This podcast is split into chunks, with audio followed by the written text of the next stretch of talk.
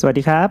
ตอนนี้คุณกำลังอยู่ในช่องบดินมีเรื่องเล่า ช่องทางที่จะเล่าเรื่องหนัง ซีรีส์หรือเพลง มาอัปเดตมารีวิวให้ฟังกันเป็นประจำนะครับ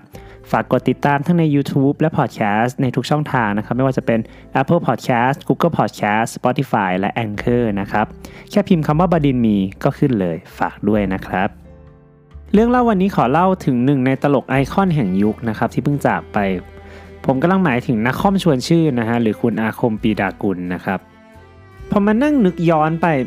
ก็เออเราเห็นนะคอมครั้งแรกเมื่อไหร่เนาะก็ต้องย้อนกลับไปตอนผมอายุมา 14-15 เลยมั้งครับ นับเวลาจากตอนนั้นก็เกือบ 20 ปีเลยเนาะกับหนังเรื่อง 7 ประจันบานนะนะครับ หนังย้อนยุคที่ผู้แต่งได้แรงบันดาลใจจากเรื่อง 7 สมุไรมาทำแบบฉบับไทยๆนะครับ นักคอมตอนนั้นแกรับบทเป็นจุกเบี้ยสกุลนะฮะทหารที่ตั้งใจจะมาบวชแทนคุณให้แม่นะครับ แต่ก็ต้องติดภารกิจไปช่วยเหลือคนเลยยังไปบวชไม่ได้สักทีอะไรอย่างเงี้ยตอนนั้นที่ดูก็ยังไม่ใช่บทเด่นมากนะครับ แต่ตัวหนังที่มีฉากแอคชั่นบวกกับความตลกของตัวละคร แล้วก็ทีมนักแสดงที่มันดูกลืนและลงตัวกันเนี่ยนะหนังเจ็บประจันบานตอนนั้นมันเลยดังมากนะครับ ถ้าจำไม่ผิดน่าจะทำรายได้เกือบ 60 ล้านหรือมากกว่านั้นเลยนะครับ และนั่นก็คือจุดเริ่มต้นที่ ทำให้นักคอมเริ่มเป็นที่รู้จักนะฮะแล้วผลงานตามมาอีกมากมายเลยครับ เท่าที่ผมไปหาข้อมูลมาเนี่ยนักคอมจะเล่นหนังรวมกันไปทั้งหมด 92 เรื่องเลยนะครับ และสำหรับใครที่ยังไม่รู้นะครับน้าแกเนี่ยอ่านหนังสือไม่ค่อยคล่องด้วยนะ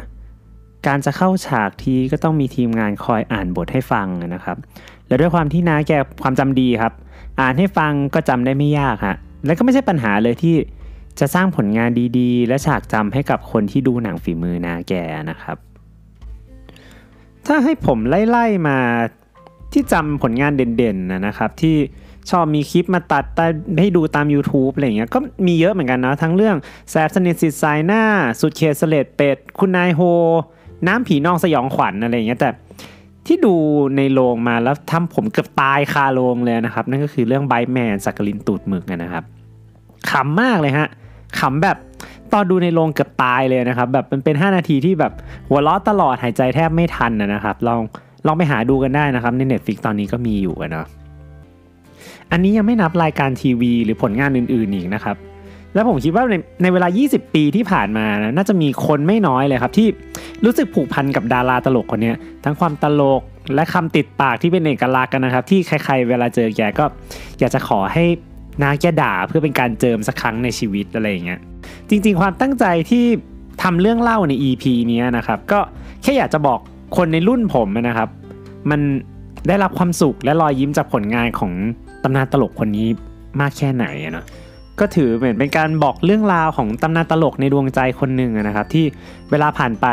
ผมว่าน่าจะมีเด็กรุ่นใหม่ๆเนาะได้ดูผลงานของน้าแกไปอีกนานเลยนะครับ และถ้าลูกผมโตเนี่ย ผมมั่นใจว่าน่าจะได้ หยิบ